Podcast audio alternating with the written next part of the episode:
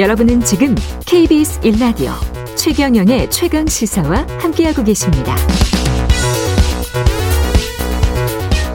네, 극장 개봉 대신 넷플릭스에서 공개된 영화 승리호가 하루 만에 넷플릭스 영화 순위 정상에 올랐다는 소식 많이 접하셨을 건데요.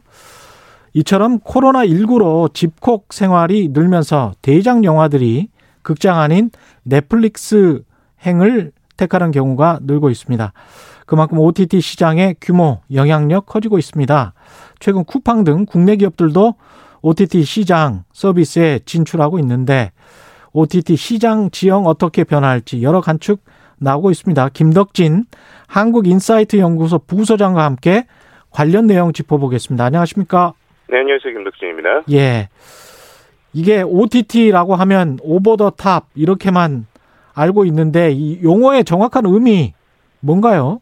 네, 말씀하신 대로 오버 더 톱에서 오버 더 X라고 보통 부르는 게 기존의 범위를 뛰어넘는다라는 거죠. 그러니까 예. 어, top을 뛰어넘는다. 그럼 거기서 top이 뭐냐라고 하면 우리가 알고 있는 셋톱 박스를 의미합니다. 그러니까 셋탑 보통- 박스. 음. 네, 그러니까 보통 우리가 과거에는 뭔가 TV를 보거나 어떤 케이블을 볼 때 어떠한 연결할 수 있는 단말기 같은 게 필요했잖아요. 예. 근데 이제는 그런 단말기나 어떤 내선 없이도 그런 것을 할 수 있다라는 관점에서 over the top OTT라는 얘기가 나왔고요. 최근에는 뭐 여러 가지 연결이 있지만 간단하게 설명드리면 인터넷으로 보는 거의 모든 VOD 그리고 인터넷을 통해서 보는 뭐 TV나 컨텐츠들을 더 통합해서 OTT라고 부르고 있다라고 설명을 드리면 더 좋을 것 같습니다. 이 OTT 시장 자체가 워낙 커지다 보니까 뭐 전 세계적으로는 뭐 64조, 뭐 92조 수준까지도 커질 것이다라고 얘기 나오고 있는데요. 거의 최근에는 인터넷에서 하는 모든 컨텐츠 회사들이 이 OTT에 주목하고 있다라고 볼 수 있을 것 같습니다. 64조, 92조 전 세계적으로 그렇다고요?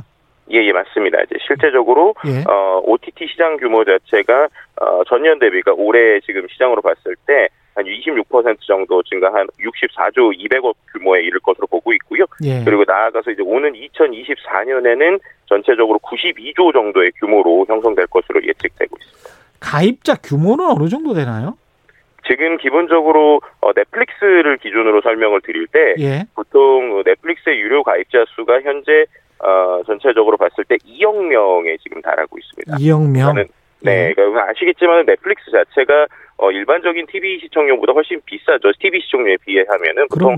예. 한만 원 전후 정도가 되고 있는데 이 만 원 전후에서 만 오천 원 정도 되는 비용을 전 세계에서 유료 가입자가 2억 명이 넘는다는 건 상당히 큰 수치라고 볼 수 있을 것 같고요. 또 국내에만 이제 추산하더라도 한국의 유료 결제자 수가 지금 약 336만 명 수준으로 지금 추산되고 있는데 예. 이는 이제 어, 한달 수준에서 이제 지난해 같은 기간에 비하면 지난해는 한 184만 명 정도였거든요. 그러니까 어. 지금 보면 1년 사이에 두 배 정도 또 상승한 추이다라고도 볼 수 있을 것 성장률이 100%네요. 놀랍습니다. 같습니다. 아, 네, 네 맞습니다. 돈은 얼마나 벌고 있습니까? 넷플릭스가 연수익이?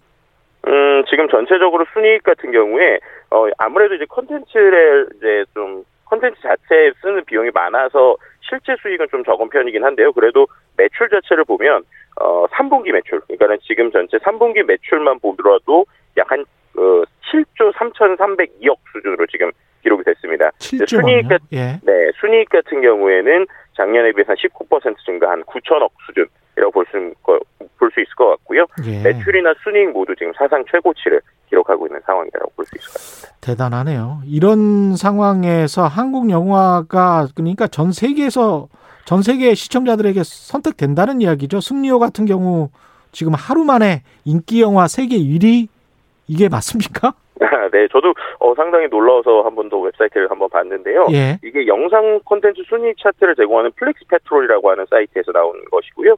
거기에 보면은 뭐각 콘텐츠나 OTT 별로 순위가 나오게 되는데 어, 오늘도 역시 제가 아침에 확인했을 때 어, 넷플릭스 상에서 인기 영화 세계 1위에 여전히 지금 이 승리호가 올라와 있는 상황이라고 볼 수 있을 것 같습니다. 지난해에도 뭐 킹덤 뭐 이런 것들이 유행했잖아요. 네, 그렇죠. 예. 한국 이 영화가 해외에서도 이렇게 인기를 끄는 요인이 있을까요? 어, 일단은 지금 말씀하셨던 뭐 킹덤이나 스위트홈 그리고 뭐 승리호 같은 경우를 좀 전체적으로 봤을 때 기본적으로 넷플릭스가 가지고 있는 구조와 같이 연결을 하면 좀 재미있을 것 같아요.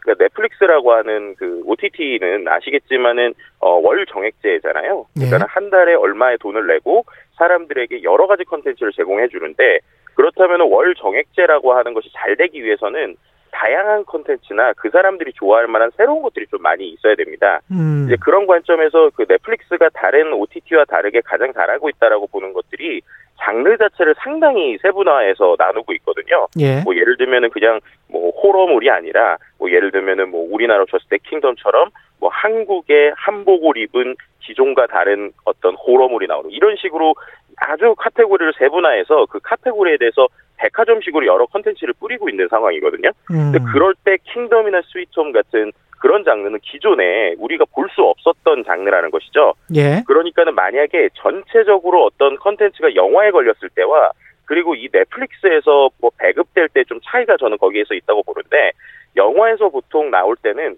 이른바 많은 사람들이 대중적으로 좋아하는 것들이 인기를 끈다라고 봤을 때 이 넷플릭스라고 하는 것은 다양한 장르, 특은 혹은 기존에 보지 못했던 것들을 보였을 때 그 안에 있는 사람들이 또 많이 볼 수 있는 확률이 좀 있다 상대적으로 네, 그렇게 좀 예상해 볼 수 있을 것 같은데요.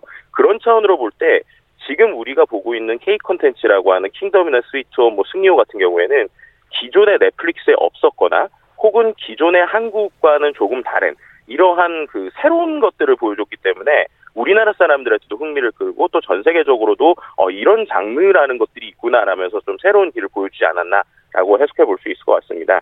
또 이제 승리호 같은 경우에는 어, 어떻게 보면 또 이번에 넷플릭스에서도 프로모션으로 영화를 밀고 있는데요. 예. 오리지널 컨텐츠 말고 이런 영화 자체를 또 밀 때는 어, 넷플릭스가 또 정, 정책적으로 다른 영화를 같이 개봉하는 것이 아니라 이러한 자신들의 독점 컨텐츠를 전, 전 세계적으로 하나를 좀 독점적으로 올리는 경향이 있거든요. 아. 네, 그런 면에서 볼 때 또 이 승리호가 지금 넷플릭스에서 전체적으로 전 세계 사람들에게 알려주고 있는 그러니까는 어 컨텐츠가 어떤 이런 OTT에게 선택이 되게 되면 반대로 그 글로벌 OTT에서 우리나라 컨텐츠를 또 알리는 데도 힘을 쓰는 뭐 이러한 모습들이 같이 시너지가 났다라고도 볼 수 있을 것 같습니다. 마치 인터넷 포털에서 상단에 기사가 뜨면 그게 클릭 수가 많아지는 것하고 비슷하네요. 어, 네, 비슷한 비유라고 볼 수 있을 것 같습니다. 네, 네. 그러면 승리호 같은 경우는 이번에 넷플릭스 공개로 제작비를 훨씬 뛰어넘는 어떤 수익을 얻었습니까? 얻을 것 같습니까?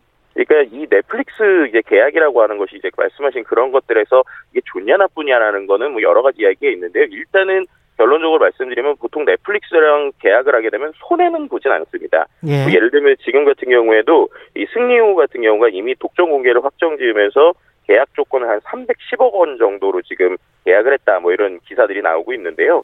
이게 한 제작비에다가 한 마진을 15%에서 20% 정도 수익을 내는 수준으로 계약이 됐다고 보시면 됩니다. 그러니까는 말씀하신 대로 손해는 보지 않았고 음. 실제 컨텐츠 자체를 만드는 거에서 한 15%에서 20% 정도 수익이 났다 수준인데요. 하지만 이제 영화를 만든다거나 컨텐츠를 만들 때 사람들이 기대하는 거는 예. 뭐 어떤 컨텐츠를 만들고 5% 10%의 흥행이 아니라 소위 말하는 대박이라는 것을 원하잖아요. 그러니까요. 네, 그런데 이러한 넷플릭스 같은 경우에는 독점 공개를 전제로 아예 한 번에 계약을 해놓기 때문에 음. 예를 들어서 지금 상황에서 승리호가 뭐 예를 들면 넷플릭스 안에서 전 모든 넷플릭스 사람들이 이걸 다 봤다 라고 하더라도 거기에 대한 추가 수익이라는 것은 거의 없다고 보시면 될 것 같습니다.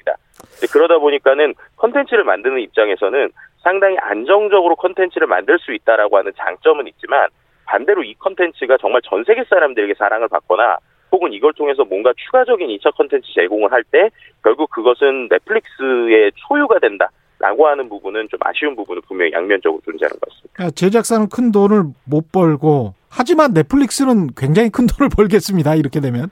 뭐 예를 들면은 말씀하신 예. 대로 충분히 그럴 수 있죠. 뭐 넷플릭스는 어쨌든 사용자 기반으로 월 사용료 기반이니까 예. 뭐 돈을 번다라기보다는 어, 이 승리호 덕분에 예를 들면은 전 세계 가입자들이 가입을 이제 해지하지 않고 조금 더 한 달 더 늘릴 수도 있다. 뭐 이렇게도 해석해 볼 수 있는 방향을 볼수 있을 것 같습니다. 쿠팡도 OTT 사업에 뛰어든다고 하고 앞으로 이 OTT의 어떤 지형 변화 어떻게 예상하시나요?